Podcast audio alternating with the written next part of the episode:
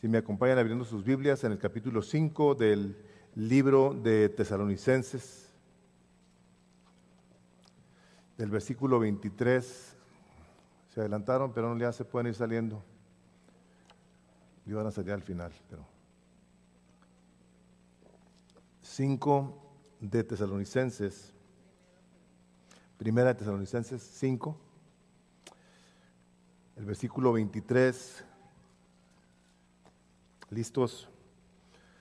Su palabra dice así, y el mismo Dios de paz os santifique por completo, y todo vuestro ser, espíritu, alma y cuerpo, sea guardado irreprensible para la venida de nuestro Señor Jesucristo. Fiel es el que os llama, el cual también lo hará.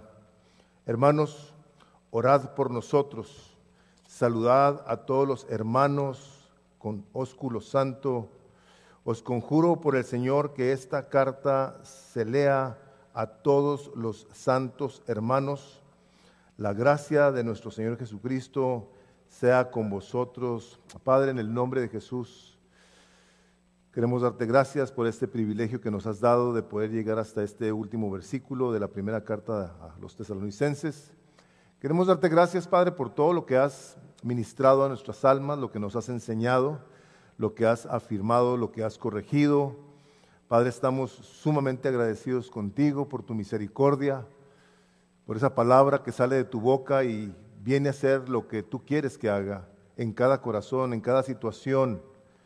Señor, te damos gracias porque el propósito de transformarnos a la imagen de Jesús es uno que tendrá que permitirnos pasar por muchas situaciones, buenas, difíciles y otras más difíciles. Y en todo ello, Señor, te damos gracias porque tu fidelidad permanece para con nosotros. Y esto para la gloria de tu amado Hijo Jesucristo, a quien se la damos hoy y por los siglos de los siglos. Amén. Y amén. Pueden tomar asiento. Pueden tomar asiento. Hemos llegado al al final de este año 2021 y hemos llegado al final de la carta que empezamos hace algunos meses, una carta que eh, a muchos nos ha afectado de una manera mucho muy significativa, una experiencia que a todos nos ha marcado, creo yo que nos ha hecho poder hacer introspecciones y darnos cuenta de lo que traemos en el corazón en relación con nuestra fe a la hora de ser probados y pasados por el fuego en, tantas maneras, de tantas formas. Y le damos gracias a Dios porque son las situaciones difíciles las que nos llevan a examinar, a ver qué es lo que hay dentro de nuestro corazón. Y en esta parte final del libro de Tesalonicenses, la primera carta, Llegamos a ella después de que Pablo, inspirado por el Espíritu de Dios, ha ya hablado de, muchas cosas que tienen que ver con la necesidad de estos hombres y mujeres que, que tenían dudas, que tenían incertidumbres, que estaban en dificultades. Y Pablo de entrada empieza a agradecer a Dios la manera en la que esta gente ha respondido al favor del Señor. Dice, los llamó, los llamó desde antes de la fundación del mundo y está haciendo una obra en sus vidas. Pero aún a pesar de saber ese tipo de cosas, hay necesidad por parte de Pablo, como les decía en una ocasión, ya hemos hablado de esto, pero se los voy a volver a repetir. Pablo había, se había visto en la necesidad de afirmarlos, de animarlos, de corregirlos, de traer a sus vidas una afirmación, sobre todo en el aspecto de que muchos de ellos eh, habían tenido inquietudes en cuanto a los muertos, sus muertos, qué pasó con ellos, qué va a pasar. Pablo, de una manera mucho, muy clara, les habla del Evangelio, de la resurrección del Señor Jesucristo, habiéndolos alabado por haber recibido sus palabras como palabra de Dios, la cual vino, vino a ser en ellos un efecto mucho, muy poderoso. Cuando estos hombres y mujeres vieron la palabra que los apóstoles estaban trayendo a sus vidas, respondieron de una manera afirmativa, obedeciendo. Y es ahí en parte donde Pablo les dice, ustedes ya han respondido a la gracia de Dios. Dice, algunos de ustedes estaban en, idolatría, han dejado los ídolos. Algunos de ustedes vivían en inmoralidad sexual, dice, y la han dejado. Han empezado ustedes a caminar en una santificación, han empezado a buscar cómo son guiados por la gracia de Dios, pues la menciona en varias ocasiones. Pero hay un elemento en esto que vamos a ver el día de hoy que tiene que ver con el, con el asunto de la santificación.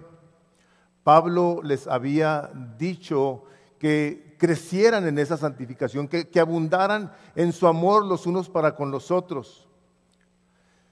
Y en esa parte donde el apóstol les habla acerca de la santificación, se las plantea como si fuese algo que ellos tuvieran que estar haciendo.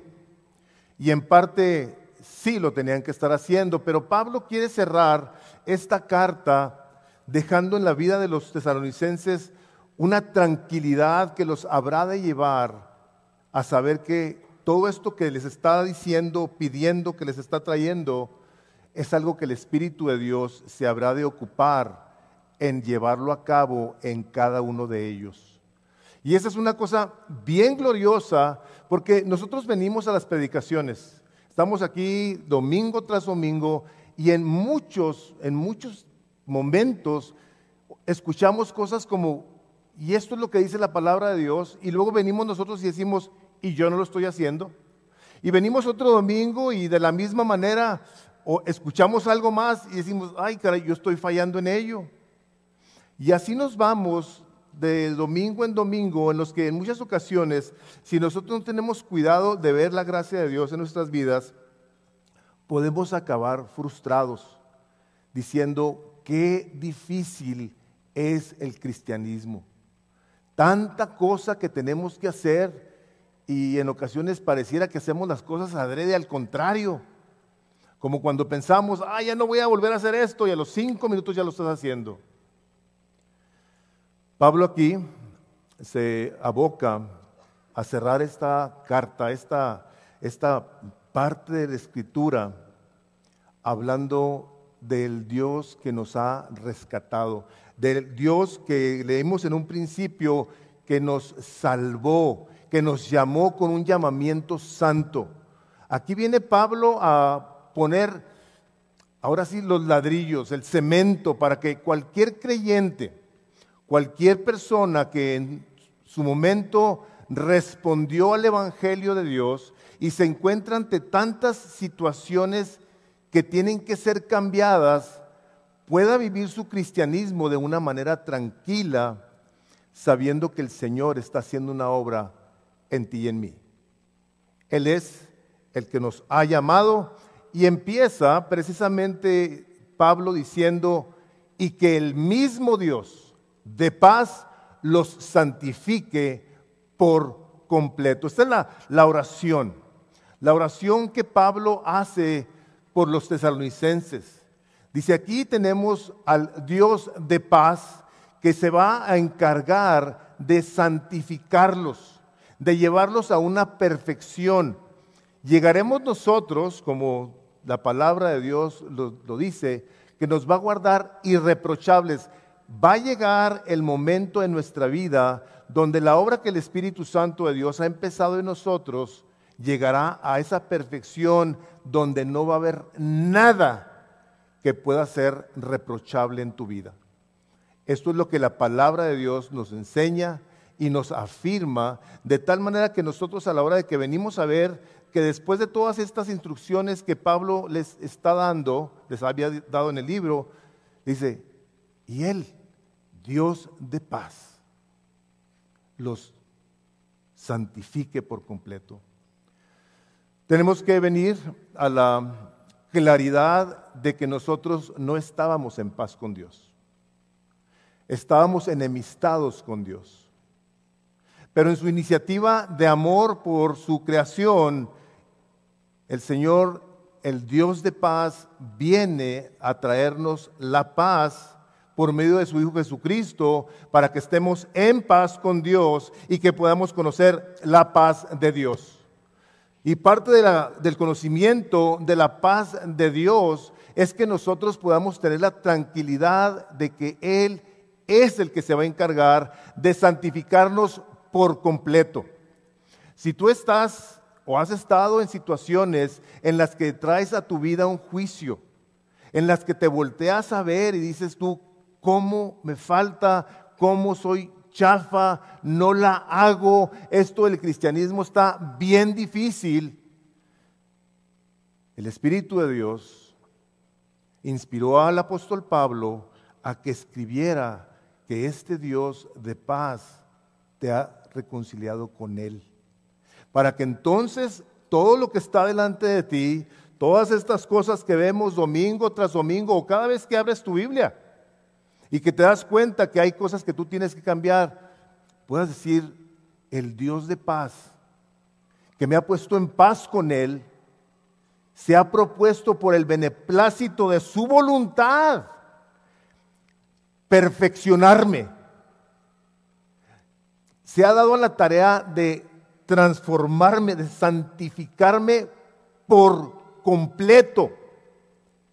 Y esta fe nosotros la tenemos que, eh, nos tenemos que apropiar de ella, porque entonces aunque nosotros tenemos responsabilidad, y lo vamos a ver, tenemos la tranquilidad de que es Dios el que se ha dado a la tarea de hacernos perfectos, como nos dice la Escritura.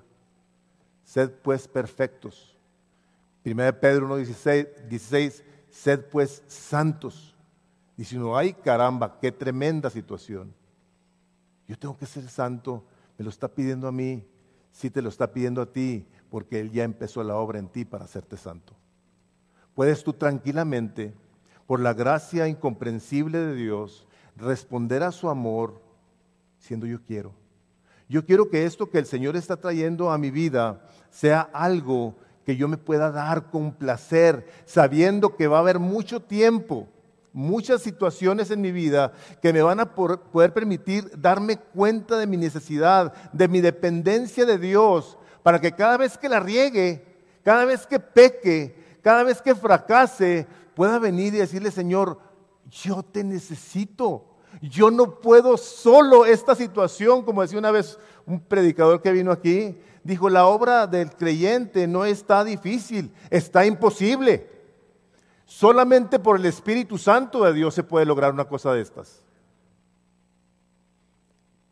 Pablo hace referencia al Señor en la segunda carta de Timoteo. Les voy a leer el versículo 1, 9, donde dice que Él nos salvó con llamamiento santo, no conforme a nuestras obras, sino según el propósito suyo.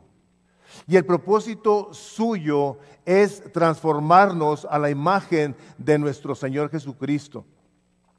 Ese es el propósito que se puso Dios en su corazón.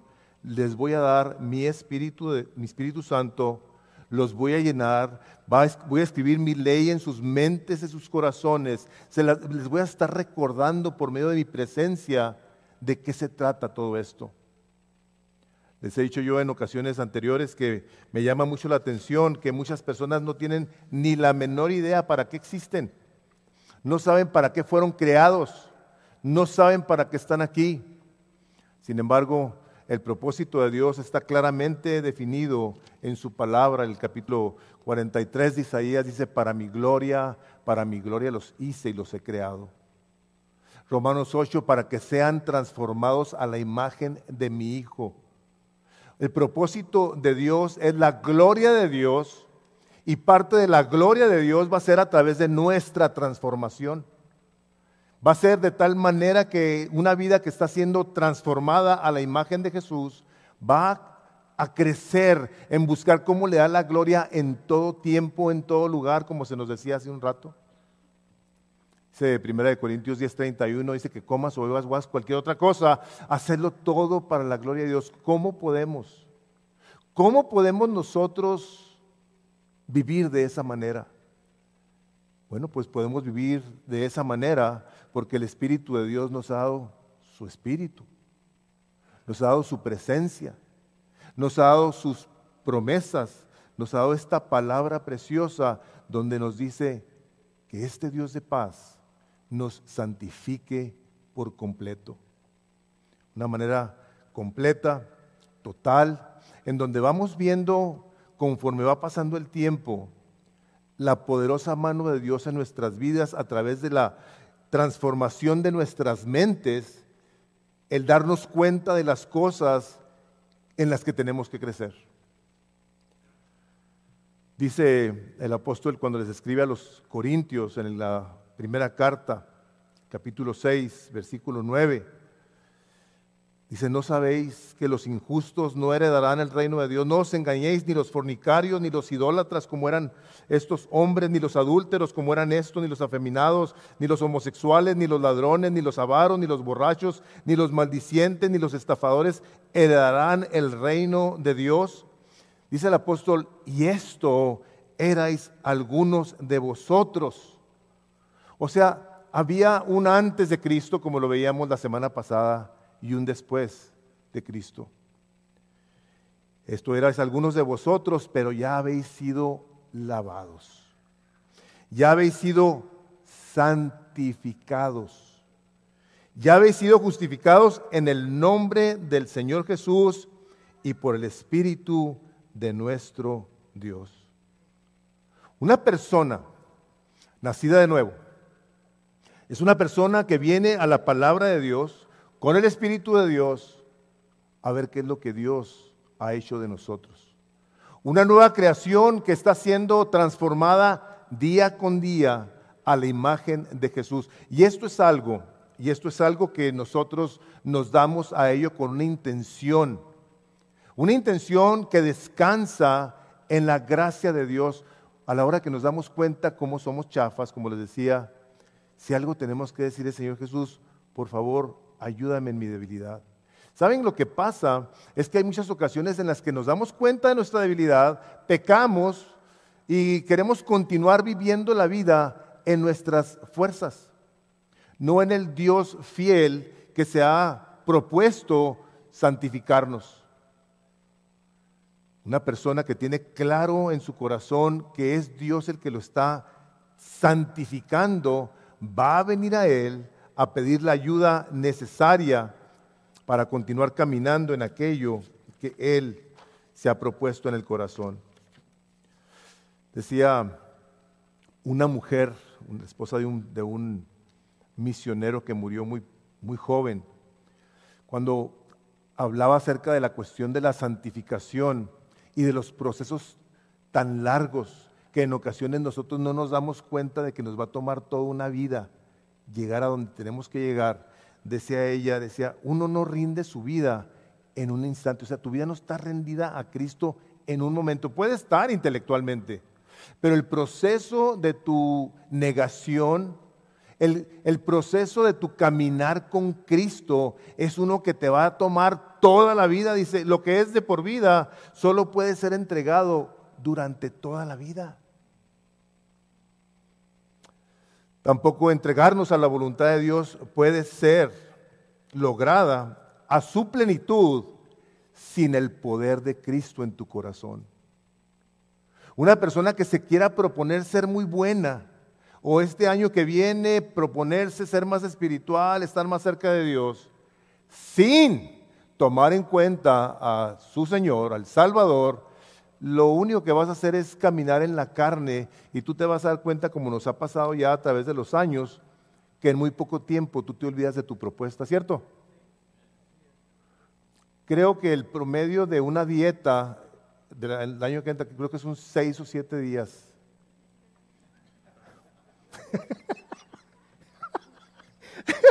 Tanto. Hijo, qué bárbaro, verás que. Hijo, bueno. Yo por eso no me propongo nada. No, no. Igual que el ejercicio. Fíjense que aprendí una cosa nueva con el ejercicio. O sea, ya ven que soy medio mala onda para el ejercicio y todo eso. Aprendí esto. Que si tú vas con el doctor, tú eres una persona que traes alguna situación física y vas con el doctor y te dice, no, pues traes esto. Entonces te dice, haces ejercicio. Si tú le dices, sí, sí hago ejercicio, ya no hay nada que puedas hacer. Pero si no haces ejercicio y te dicen, con el ejercicio te quita, ya te rayaste. ¿Cierto? o sea, por eso me voy a seguir esperando. no, no, no. Decía Elizabeth Elliot, dice, la madurez es el logro de los años. Decía, y solo puedo rendirme a la, a la voluntad de Dios una vez que sepa cuál es la voluntad de Dios. La voluntad de Dios es vuestra santificación, que os abstengáis de inmoralidad sexual, que huyáis de la idolatría. Una persona que conoce cuál es la voluntad de Dios va a poder caminar en la voluntad de Dios, sobre todo cuando ve cosas como estas que dice, o sea, Dios me va a santificar y yo necesito saber qué es lo que tengo yo que hacer, entonces me voy a dar a la tarea de buscar conocer la voluntad de Dios que es parte de lo que habla Pablo aquí en esta parte, y ahorita lo vamos a ver también. Nosotros necesitamos saber la voluntad de Dios para ser santificados. Hermanos, escúchenme bien lo que les voy a decir. Una persona que no lee la palabra de Dios, que no conoce la palabra de Dios, de cierto modo dice lo siguiente, a mí no me interesa la palabra de Dios. ¿Puedes estar de acuerdo con eso? Por lo tanto, una persona, una persona que no tiene en su corazón este deseo de obedecer lo que Dios aquí nos está diciendo, de ser ministrado por el Espíritu de Dios, les voy a decir así, su proceso de santificación va a ser más lento. ¿Por qué? porque ignoras cuál es el propósito de Dios para ti. Cuando tú tienes claridad en tu mente, en tu corazón, acerca de cuál es el deseo de Dios para ti, ya ven que todo el mundo quiere saber, ¿cuál es la voluntad de Dios? Bueno, la voluntad de Dios es vuestra santificación. Si tú entonces la conoces, vas a poder actuar sobre de ella de una manera segura. Juan el Bautista fue llamado con un llamamiento santo, sabía perfectamente a qué lo había llamado el Señor y cumplió con su ministerio hasta el día de su muerte. El Señor Jesucristo sabía a qué había sido enviado, se instruyó en la palabra de Dios, la conoció de una manera perfecta y cumplió con su ministerio hasta el último día de su vida. Los discípulos a la hora de ser llamados fueron comisionados por el Señor Jesucristo, sabían para qué habían sido creados, qué era lo que tenían que hacer y cumplieron con su ministerio hasta el último día de su vida. Si nosotros no sabemos, no sabemos que hemos sido rescatados por Dios para su gloria, ¿Cómo lo vamos a hacer? Nosotros, nosotros somos instruidos por el Espíritu Santo de Dios y partimos de su gracia, partimos de su fidelidad, de su confianza, de tal manera que nosotros podemos estar tranquilos haciendo lo que tenemos que hacer todos y cada uno de nosotros, todos, para su gloria, todos los días de nuestras vidas, hasta que nos muramos. Tú tienes una responsabilidad como hijo, como hija de Dios. Y es importante que tú te apropies de aquello que Dios te ha dado a ti para que tú le sirvas. Si es en la música, sírvele bien. Si es como maestro, si es como evangelista, si es como lo que sea. Tú tienes tú y yo tenemos que buscar cómo nos damos a esa tarea. De que si Dios nos está santificando, nos está transformando en todo aspecto de nuestro ser, tenemos entonces que saber cómo responder a su gracia. Decía el apóstol aquí en esta parte, dice todo vuestro ser, espíritu, alma y cuerpo. En el tiempo de los apóstoles eh, había esta manera de pensar que el cuerpo, el cuerpo era malo, el cuerpo podía hacer cosas y no pasaba nada con su espíritu. Pablo de una manera mucho, muy intencional les habla y les dice, todo vuestro ser, espíritu, alma y cuerpo. Y nosotros a la hora de venir a ver la palabra nos encontramos con situaciones en las que decimos, ¿tenemos entonces tres partes o somos dos partes? La palabra de Dios, a través de la escritura, nos podemos encontrar que somos dos. La palabra alma y espíritu se usa de una manera intercambiable. Hay otras partes en la escritura donde nosotros podemos ver cómo el Señor habla del alma o cómo habla del espíritu sin necesariamente citar la una o la otra para completar tres. No.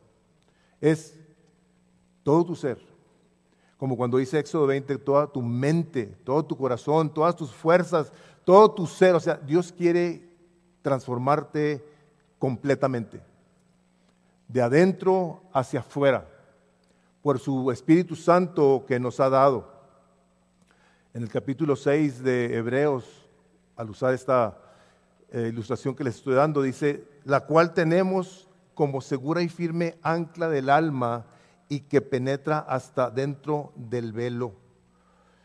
Firme ancla del alma, no dice y del espíritu otras partes donde habla de una manera muy específica acerca del Espíritu, como en el capítulo 8 de Romanos, el que no tiene el Espíritu de Cristo no es de Él.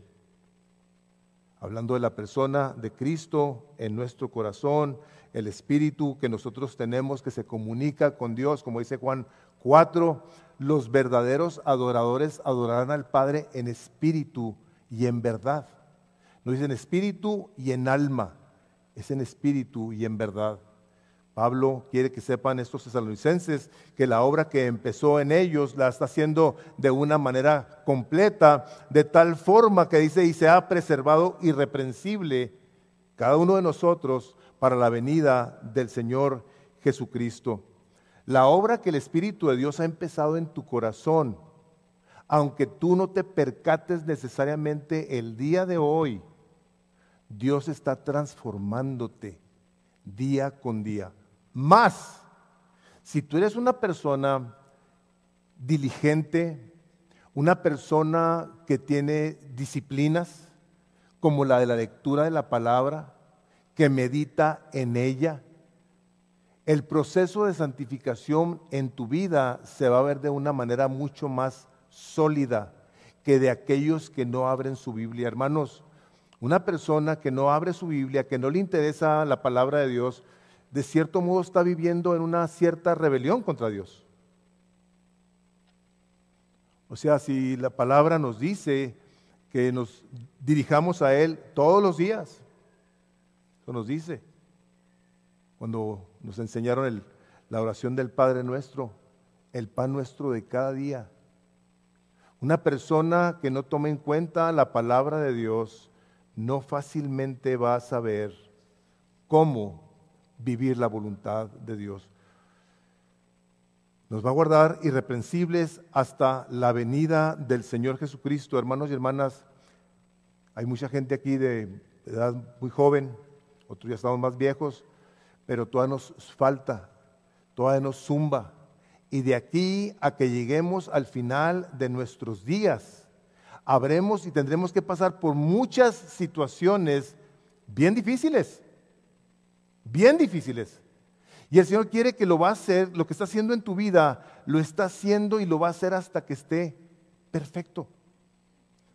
Una persona que se apropia, como les digo, de esa manera de pensar, es una persona que camina en esta vida sabiendo que las circunstancias que Dios está permitiendo a su alrededor tienen como propósito ayudarnos a ver nuestro corazón y nuestra dependencia de Él en esta obra que Él se ha propuesto para con cada uno de nosotros. Si nosotros, no, si nosotros dejamos de ver a Dios en nuestras situaciones y circunstancias, como sucede frecuentemente, empezamos a preguntar, ¿y dónde está Dios en esto? Bueno, Dios está en medio de todo esto transformándote. Dios está haciendo una obra gloriosa en tu corazón para que continúes tú caminando con el Dios de paz que te llamó. ¿Qué más cosas queremos? Que caminar con Dios, con el Dios fiel, como hemos cantado el día de hoy. La verdad que me llamó la atención la cantidad de alabanzas que levantamos al Señor ahora que hablan sobre su fidelidad.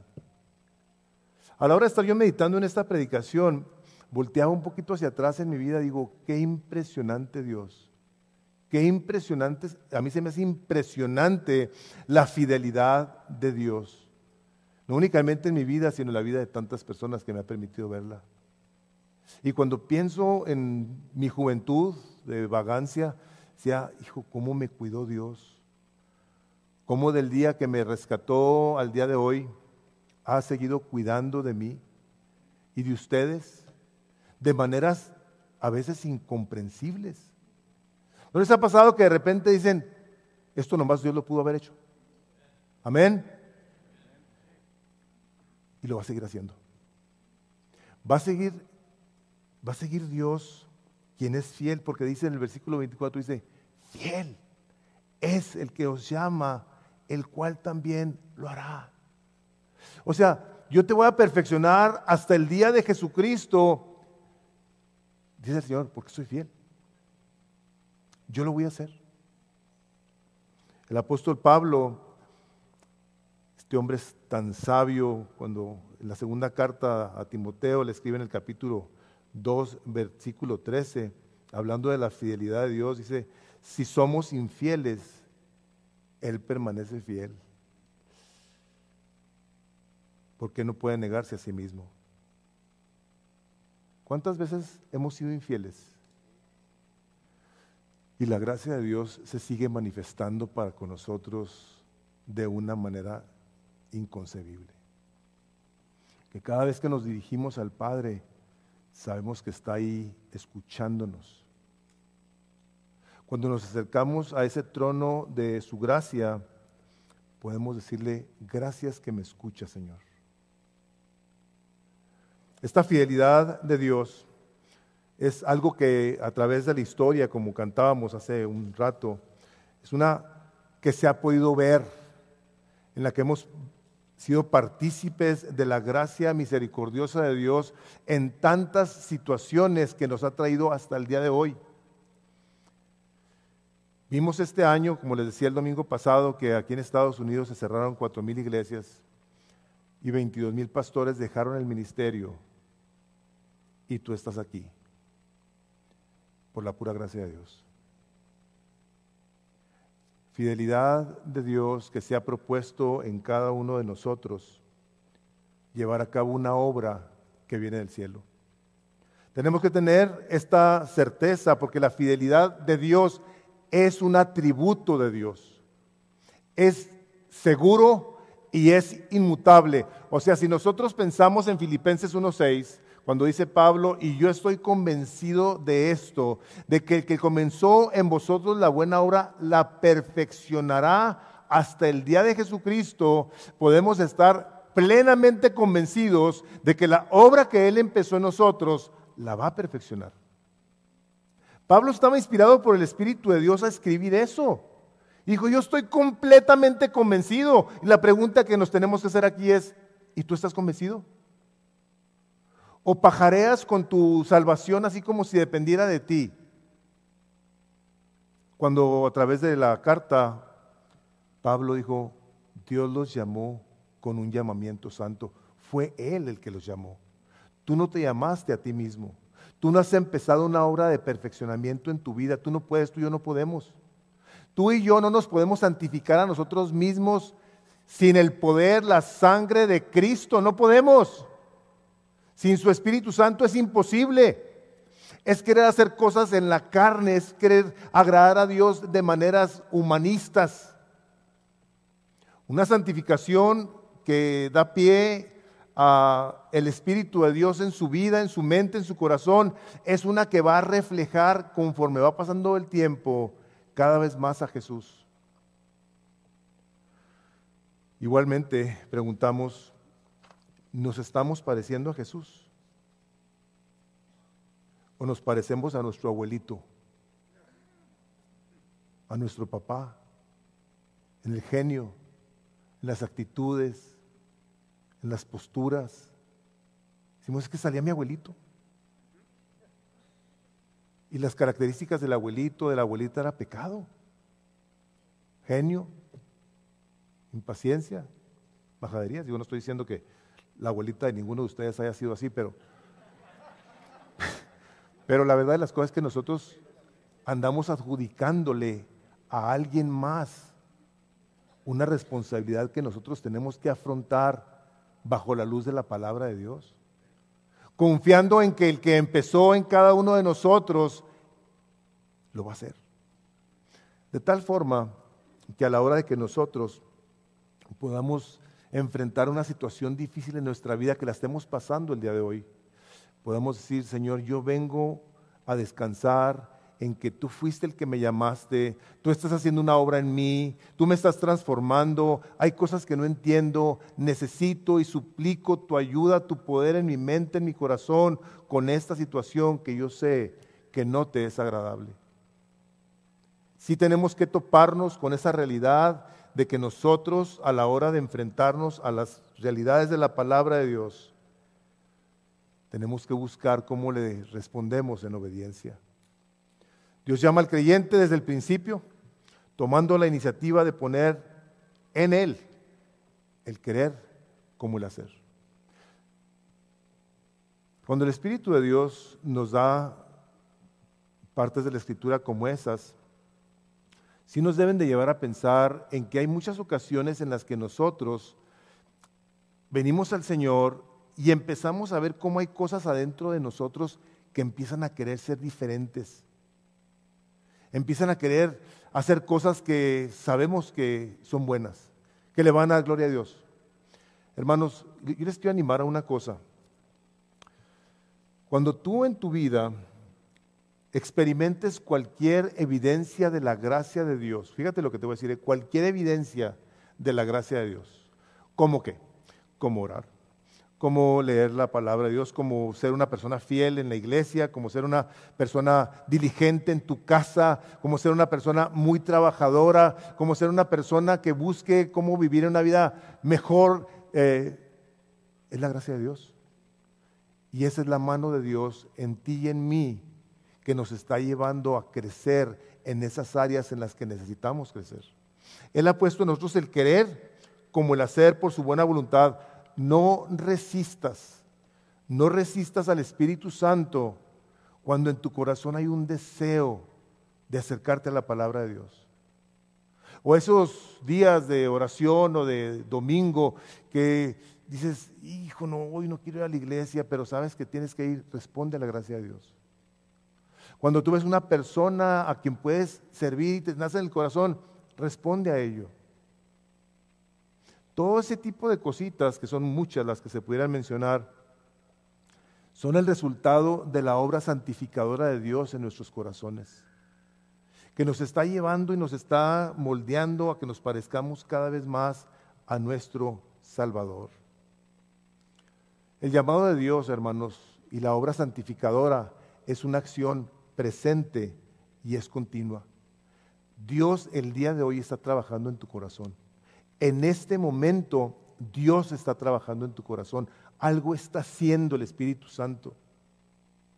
Y yo espero que parte de lo que nosotros podamos percibir dentro de ello sea que tengamos un corazón lleno de gratitud, porque lo que nosotros no podemos hacer, Él lo está haciendo por nosotros. El deber del creyente, hermanos, es responder en obediencia y en amor a la fidelidad de Dios. Fiel es el que nos llama nosotros somos infieles, Él es fiel, nosotros queremos responder a esa fidelidad de Dios en donde hace salir su sol sobre nosotros, nos provee trabajo. Yo creo que el día de hoy, tal vez, si muchos, si no todos los que estamos aquí, la mayoría, decimos, gracias Dios por la salud. La gracia de Dios. La gracia de Dios en nuestras vidas. ¿Qué estamos haciendo con ella? Eh, veía, y no me acuerdo la, historia exactamente, pero estaba un hombre que había salido del hospital y estaba una persona ahí y lo vio muy contento, estaba así como, dice, ¿cómo está, señor? Dice, hijo, dice, estoy bien agradecido. Dice, ¿por qué? Dice, porque estuve cinco días, dice, aquí en el hospital. Dice, y el oxígeno, el puro oxígeno me costó 3.500 dólares, dice. Cinco días, 3.500 dólares. Dice, y ahorita estoy aquí sin oxígeno, estoy respirando perfectamente bien. ¿Cuántos andamos ahora? Le bajó el oxígeno. Y estamos aquí todos disfrutando de la fidelidad de Dios que nos permite estar aquí reunidos. Recibiendo del Espíritu Santo que nos permite darnos cuenta del amor incomprensible de Dios por nosotros. En esta segunda parte de mi predicación, donde Pablo les dice en el versículo 25, hermanos, orad por nosotros.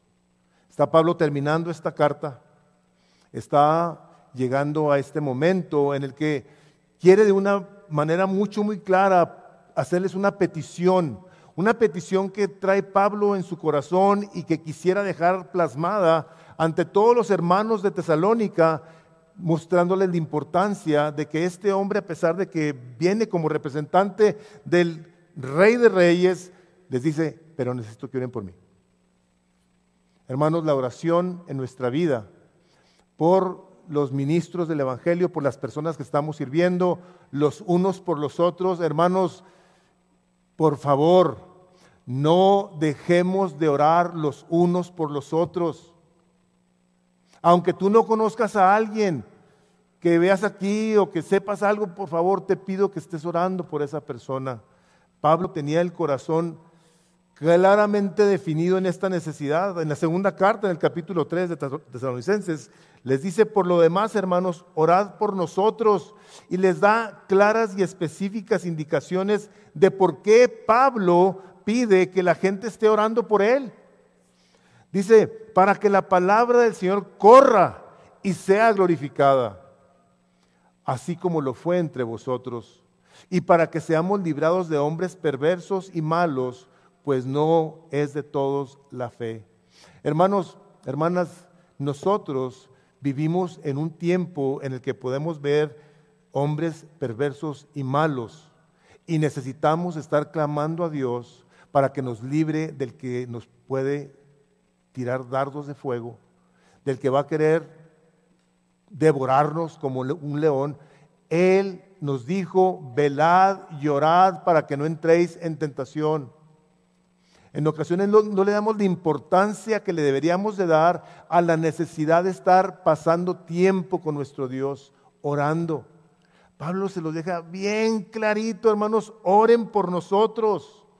A través de las cartas Paulinas, el capítulo 15 de Romanos, versículo 30, dice, pero os ruego, hermanos, por nuestro Señor Jesucristo y por el amor del Espíritu, que me ayudéis orando por mí. O sea, dice Pablo, se los ruego delante del Padre y del Hijo, por favor oren por mí. Vemos nosotros el poder en la vida de este hombre perseguido, humillado, maltratado, despreciado, lo que Dios hizo a través de este hombre. ¿Por qué? Porque decía, necesito que oren por mí. Necesito que estén intercediendo, por favor, se lo suplico. Dice, orando por mí a Dios, dice, para que sea librado de rebeldes. Tú y yo y nuestros hijos están en medio de gente rebelde que se pone en contra de las cosas de Dios. Dice, y que la ofrenda de mi servicio a los santos en Jerusalén sea bien recibida, para que si, la voluntad, si es la voluntad de Dios, llegue con gozo a vosotros y pueda descansar entre vosotros. No en esta parte pero en Timoteo le dice Pablo a Timoteo, ora por ti. Ora por ti. Aquí está Pablo llegando a esta parte de la escritura y les dice, oren por mí. Yo esto es lo que necesito de ustedes, que lo hagan. Hermanos, grandes movimientos en la historia hemos leído que han sido originados por gente que ora. Gente que clama a Dios, que se da cuenta de que su necesidad es suplida por Dios, que es Dios el que visita el corazón del hombre y lo aviva lo transforma, le da sabiduría, le da gracia, le da poder. Se oren por nosotros, hermanos, y les dicen estas recomendaciones y saluden a todos los hermanos con beso santo. El día de hoy, lógicamente que las cosas están un poquito diferentes, tenemos que guardar una distancia para los que la quieren guardar. Lógicamente, esta es una cuestión de prudencia, de cuidado de los demás o personal. En este tiempo el apóstol les dice, ámense. Esta era parte de la cultura del tiempo en el que se escribió esta carta, que la gente se saludaba, se saludaba con un beso.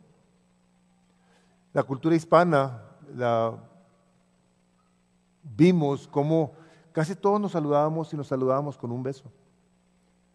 No los hombres, y en este tiempo hasta los hombres lo hacían en la mejilla. Recuerdo que una vez llegó un hombre muy conocido a una conferencia y llegó un, hermano muy cariñoso y le plantó un besote en la mejilla. Y para este hombre fue algo horrible. De hecho, tuvieron que hablar con el hermano que le dio el beso. Le dijo, ¿sabes qué? No lo vuelvas a hacer. Estaba muy molesto. ¿Por qué? Porque son cuestiones de culturas, de diferencias, pero aquí es una cuestión de amor. Pablo está escribiendo esta parte y dice, salúdense con este amor que sale de las entrañas, este beso santo. No que sea algo superfluo, sino que realmente cuando se saluden, lo hagan con la máxima expresión de amor de unos por otros, con un beso. Les digo, el día de hoy es diferente. Estamos viviendo tiempos diferentes. Ahorita es de puñito o de high. Pero la enseñanza del Espíritu de Dios es ámense los unos a los otros. Decía el apóstol Pablo que él los encomendaba por su amor los unos para con los otros. Ojalá y que nosotros como individuos pudiéramos ser encomendados o comendados de decir, ¿cómo ama esta persona a la gente?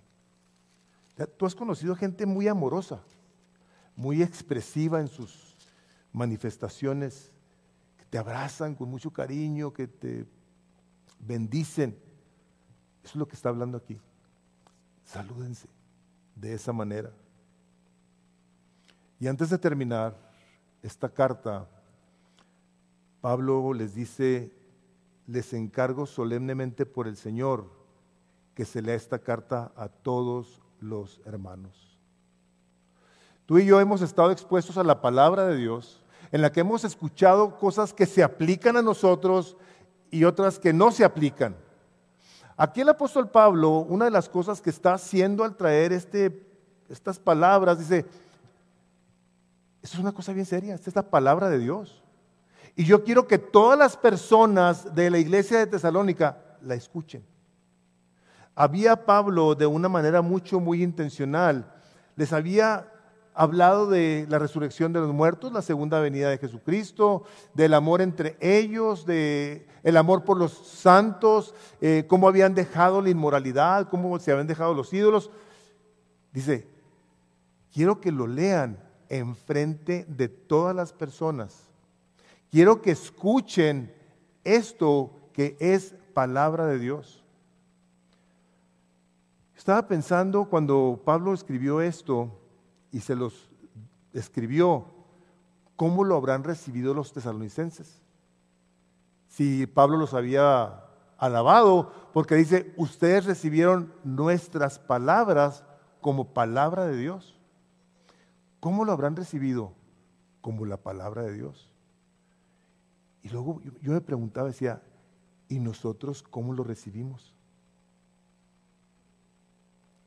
O sea, esta es la misma palabra de Dios inspirada por el Espíritu Santo y nos está diciendo exactamente lo mismo que le dijo a ellos. ¿Por qué nos congregamos a la lectura de la palabra de Dios? Porque es la palabra de Dios. Porque viene a instruirnos, viene a corregirnos, viene a exhortarnos, viene a redarguirnos, viene a transformarnos, a iluminarnos, a darnos sabiduría, a abrir nuestros ojos, a alimentarnos. La palabra de Dios tiene poder. Y tiene poder para transformarnos, para equiparnos para la obra del ministerio. Imagínate que tú vayas a un lugar en donde nadie, nadie te entienda tu lenguaje. No me voy a poner aquí si eres bilingüe o trilingüe, no, no. Imagínate que tú llegas a un lugar donde nadie te entiende. Vamos a, vamos a decir una, a lo mejor si hay alguien que hable chino aquí, vamos a, olvídate Luis, no, estoy hablando de ti. Si llegas a una aldea de China con un dialecto que nadie habla, nadie, y tú de repente te apareces ahí, una aldea de un millón, porque así son las aldeas en China, de mucha gente. No entiendes los letreros. No puedes pedir direcciones. No sabes el nombre de tu hotel. El taxista no entiende tu idioma. De repente te empieza a dar un dolor horrible de estómago y quieres encontrar una farmacia y no sabes cómo pedir ayuda. ¿No sería una cosa bien horrible? ¿No sería bien desesperante encontrarte tú en un lugar que dices, ¿qué hago aquí? ¿Quién me puede ayudar aquí? Bueno, es lo que es en parte lo que el Espíritu de Dios quiere que nosotros tengamos de Él. Su palabra para saber cómo vivir en medio de tiempos malos, de gente que no quiere nada con Dios de que las cosas que están cambiando el día de hoy nos sorprenden y nos asustan en ocasiones. Decimos, pero ¿cómo es posible que esta gente piense así? Bueno, pues piensan así porque no tienen conocimiento de Dios. Y el creyente que tiene la oportunidad de ver la palabra de Dios, en ocasiones no la lee, no la toma en cuenta, no la guarda en su corazón. Es la palabra de Dios que Él nos ha dado para que alumbre nuestro camino. Hermanos, ya nos hemos dado cuenta de todas las voces que están hablando a nuestras vidas y de la cantidad de ansiedad que hay en este momento en tanta gente, del temor, de la incertidumbre, de tristezas, de angustias, porque estamos oyendo voces que no deberíamos estar escuchando. La que tenemos que estar escuchando es la palabra que ha salido de la boca de Dios y que ha sido enviada a nuestros corazones para hacer lo que Dios quiere que haga. La cual nos permite entonces caminar por esta vida con claridad, con los ojos abiertos, sabiendo discernir el bien y el mal, sabiendo discernir lo que tenemos que hacer con tantas situaciones que se nos presentan. Hermanos y hermanas, cuando el Espíritu de Dios dejó esto, sí se los dejó a ellos, pero nos lo ha dejado a nosotros también. Y contamos con el elemento, con el elemento más poderoso de Dios para con nosotros. Termina Pablo esta carta diciendo así, la gracia de nuestro Señor Jesucristo sea con todos vosotros. Pablo claramente, claramente adjudicaba a Dios lo que él era. Decía, lo que yo soy, lo soy por la gracia de Dios. Tú y yo tenemos la necesidad de reconocer que nosotros somos lo que somos por la pura gracia de Dios. Que si algo necesitamos es continuar constantemente pidiendo a Dios su gracia sobre nuestras vidas, porque es la que nos guarda, es la que nos salva, es esa gracia divina que nos mantiene victoriosos contra el pecado, contra el enemigo. Es la gracia de Dios en nosotros la que nos lleva a poder doblar las rodillas en su presencia y decir, Señor, gracias por tu gracia, gracia sobre gracia. Hermanos, ha derramado el Espíritu Santo de Dios sobre nosotros de su gracia. Y si de algo tenemos que echar mano es de ello. Decir, Padre, gracias. Gracias que tu favor inmerecido para conmigo es algo que yo puedo tocar, es algo que puedo ver, que puedo experimentar cuando me siento a la mesa y hay algo enfrente de mí, cuando abro ese refrigerador o cuando me levanto, que abro los ojos. O sea, la gracia de Dios está sobre de nosotros. La gracia de Dios es la que nos mantiene caminando confiadamente en Dios que es fiel.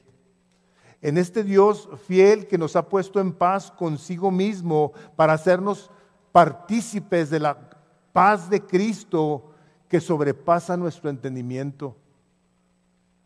Pero si nosotros no nos apropiamos de estas cosas, vamos a vivir como muchos, sin paz, sin esperanza, con el pendiente de que si Dios me está escuchando, eh, que si le intereso a Dios, ¿qué hago yo con estas cosas? ¿Qué, ¿Cómo respondo yo a esto que estamos recibiendo el día de hoy? Bueno, por principio de cuentas, tú y yo nos tenemos que deleitar en la fidelidad de Dios. Tenemos que deleitarnos en que el Dios de paz, que es fiel, ha empezado una obra en cada uno de nosotros y la va a perfeccionar hasta el día de Jesucristo. Tú y yo respondemos a esa gracia haciendo lo que tenemos que hacer. Aquí nos dice, orad sin cesar, dad gracias en todo, eh, ámense los unos a los otros, perdónense, pásense por alto las ofensas. O sea, las cosas que nosotros hacemos, las hacemos por la gracia de Dios, porque queremos ser transformados a la imagen de Dios, confiando en que Dios es el que empezó esa obra y la está perfeccionando todos los días de nuestras vidas. Necesitamos nosotros, esta es una necesidad, de venir a Cristo todos los días de venir ante su trono de gracia y, como dice su palabra, acercarnos confiadamente para obtener el oportuno socorro en el tiempo de la necesidad. Este es tiempo de necesidad. El día de hoy nosotros seguimos necesitando la paz de Dios. Necesitamos a Cristo en nuestras vidas. Él te invita. Él no quiere que estés viviendo esta vida solo, queriendo encontrar la paz en la solución a tus problemas o pensando que cuando pase esto entonces vas a estar en paz. Ya te diste cuenta que no es así. Ya te diste cuenta que hay evento tras evento tras evento y que mientras tú en tu corazón no tengas a Cristo y estés tú descansando en las promesas de Dios, no vas a estar en paz. Te invita a que seas lleno de su Espíritu Santo. Te invita a que tú te deleites en su amor por ti y que si el día de hoy todavía hay fallas en tu vida, hay situaciones que no están perfectas en tu vida, ven a Él, ven a Jesús. Lo que Cristo ha empezado en tu corazón, Él dijo, yo lo voy a perfeccionar hasta el último día. Yo quiero, yo quiero orar. Yo quiero orar el día de hoy, un momentito, más largo mientras pasa el equipo de alabanza. Yo quiero orar un poquito porque necesitamos, la palabra del día de hoy, necesitamos a Dios. Necesitamos tener los ojos abiertos a su gracia, a su favor, a la obra que Él empezó que tú sepas que tú no eres la misma persona que fuiste cuando te convertiste. Vamos orando. Padre, el día de hoy venimos a darte gloria, Señor. Venimos a darte gracias por tu amor por la paz que nos has regalado al perdonar nuestros pecados, habiéndonos declarado justos delante de ti. Venimos a darte gracias, Señor, por el proceso que estás llevando a cabo en cada uno de nosotros, ese, esa transformación a la imagen de Jesús. Queremos darte gracias que no somos igual que ayer. Queremos darte gracias por cada cambio que hemos experimentado en la vida. Queremos darte gracias, Señor, porque nos has mandado que hagamos cosas, que respondamos a tu gracia, pero nos has dado tu poder para hacerlo. Y nos has dado la fe que nos permite acercarnos a ti confiadamente, sabiendo que tú estás obrando aún en este momento en nuestros corazones para transformarnos a la imagen de Jesús. Hoy queremos darte gracias, Padre, y pedir tu ayuda una vez más. No por el año que entra, sino por el día de hoy. El día de hoy, Señor, que nosotros nos ejercitemos en la piedad, que crezcamos, Señor, en amor los unos para con los otros